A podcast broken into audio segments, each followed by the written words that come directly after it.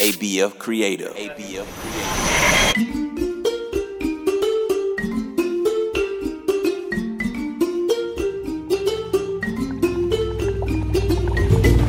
Hello, my little ones. My name is Miss Jojo, and you're listening to African Folk Tales. Hop inside my magical jeep with me as we explore African lands where animals talk and people fly. Are you ready? Get in! Make sure your seatbelt is on. The only thing we want to let loose is your imagination. Let's set the destination for our next story. Here we go! Hang on!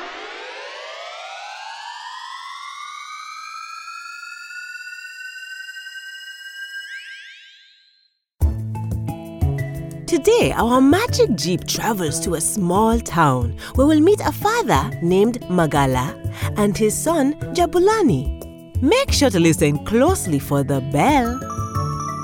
The bell will ring when I say the magic word of the story. Listen all the way to the end to discover if you guessed it correctly and have fun.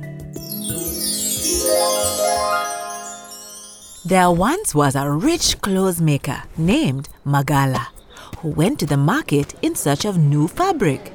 While there, he stumbled upon a sheep for sale and decided to buy it as a pet for his young son Jabulani. After he finished shopping, Magala returned home with the animal. Upon seeing the sheep, Jabulani was thrilled. He thanked his father for the generous gift and ran off to play with his new companion. Early the next morning, Magala said to his son, I am going to work now. At 8 o'clock, please take out the sheep so I can eat some grass in the pasture. When the hour came, the boy was late. He hadn't realized it was 8 o'clock already, so the sheep called out to him. Ba! Ba! Jabulani! Jabulani! The young boy turned around, shocked to hear it speak. You can talk? He asked, How is that possible? but the sheep ignored his question. Instead, it asked, When your father, Magala, went to work, what did he say to you? He told me when it strikes 8 o'clock, take the sheep out to eat. Jabulani answered. Then why didn't you take me? Said the sheep. Speechless, the boy said nothing else. Instead, Jabulani took it to the pasture where the animal happily enjoyed its meal of fresh grass. After an hour had passed, Jabulani and the sheep returned home, where the animal then lay down for a nap. Once it fell asleep, the boy ran off to find his father at work. Father! Father! He said, arriving breathless. The sheep you brought can't speak. It talked to me. Hurry back home. You must see this for yourself. Magala laughed at first. Then he sternly told his son that no such thing was possible and that he should not play pranks on his elders. Disappointed, Jabulani returned home. The very next day, Magala said to his son, When you see the clock strike 10, take this sheep to the baobab tree. And just like the day before, the young boy didn't realize what time it was until it was too late. So the sheep called out to him, Ma! Jabulani! Jabulani! Yes, replied the boy. When Magala went to work, what did he say to you? Asked the sheep. He said, when you hear the clock strike 10, then take this sheep to the baobab tree. Said Jabulani. And then it suddenly dawned on him, Oh, I'm sorry, said the young boy. we can't go out now. So Jabulani took the sheep and led it to where the baobab tree stood. Upon returning home, the boy ran off again to find his father. Father, you will not believe me when I tell you, but the sheep actually talks. It spoke to me again. cried Jabulani. Very well then, my boy. If it speaks, I'll have to hear it for myself, said Magala. The following day, Magala gave his son the same directions. But this time, he decided to hide behind the door to see whether the sheep would actually speak. And he said to his son, Be late on purpose this time so that I can hear everything. Do you think Magala ended up hearing the sheep talk?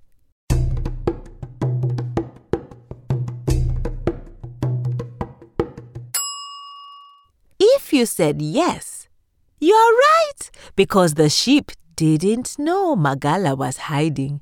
So it spoke to Jabulani as it usually did. And so it happened. Magala stood outside the door and Jabulani pretended to play outside. Right on cue, the sheep called, Jabulani! Jabulani! and the boy said to his father, Did you hear that, father? I was telling the truth all along. His father shook his head in disbelief. I heard, my child, he exclaimed. What a wonder! Come, let us take it to the pasture now. But what Magala didn't tell his son was that as fascinated as he was, he was also terrified. After all, who ever heard of a talking sheep? The thought troubled him. What if the animal had an evil spell on it? If that were the case, it would be best to find a way to get rid of it. Later that day, Magala went to speak to the medicine man, who knew a thing or two about magic. He told the man everything and wanted to know what he should do. I am not comfortable having a magic animal around, Magala said to the medicine man. So please give me some advice. The medicine man said to him, Go dig a large hole. Cover it with grass so it looks solid. When it's finished, take your sheep out for a walk. When you arrive at the pit, cross over the corner of it so you don't fall in and call out, Come along, sheep. Then, when it follows you, it will fall into the hole. Once it's trapped, it can no longer bother you and your son. So Magala went and dug the pit and finished it off by cleverly covering it with grass. When the hole was ready, he called for his sheep. Let us all go for a walk together today, said Magala. We can get to know each other. Magala did exactly what the medicine man advised him to do. He walked in front, and his sheep followed behind. In a matter of minutes, they finally arrived at the pit. Magala himself crossed over and stood on the further side, just opposite of the animal. He then called out, Come on, sheep, hurry along now. But the sheep, like most animals, sensed there was danger.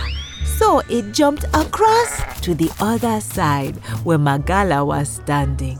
And the sheep said to Magala, Oh, Magala, come look. Someone unkind has laid a trap for us. They've put grass over this deep hole. Magala pretended not to know what was happening. Who would do such a thing?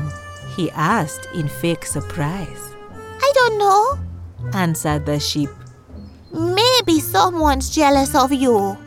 At that very moment, the young Jabulani came running down the dirt road, hoping to catch up to his father and the sheep.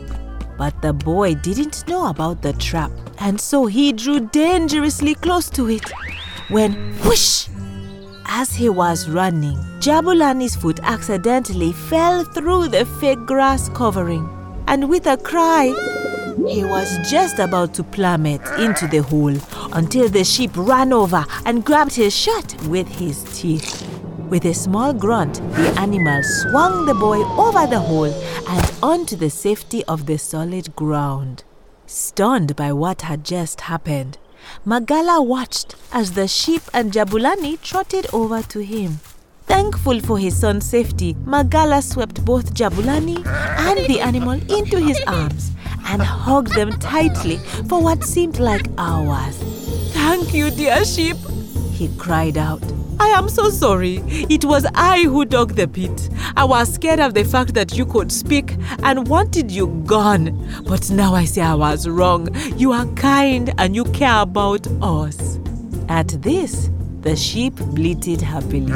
Bah! I forgive you, Magala. It said, I know you only wanted to protect your son. From that day on, Magala never doubted the sheep ever again, and even went as far as to think of the animal as his second son.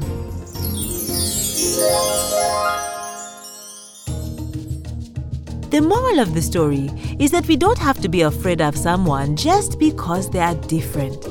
While it might seem scary at first, it helps to remember that our lives can be enriched by someone's unique qualities and differences. Did you hear the bell? Did you discover the magic word of the story? If you said sternly, you're right. Sternly is spelled S T E R N L Y. If someone speaks in a stern manner, it means they are talking in a firm and serious tone. People can sometimes act sternly when they need to be strict, such as when they need to uphold rules. For taking this trip with me today. I can't wait for you to travel to the next story with me. African Folktales is produced by ABF Creative. To learn more about the show, go to abfc.co slash folktales. If you loved this show, then tell someone you know. Our magical Jeep journeys are more fun when you can bring your friends along. Thanks for listening. Bye!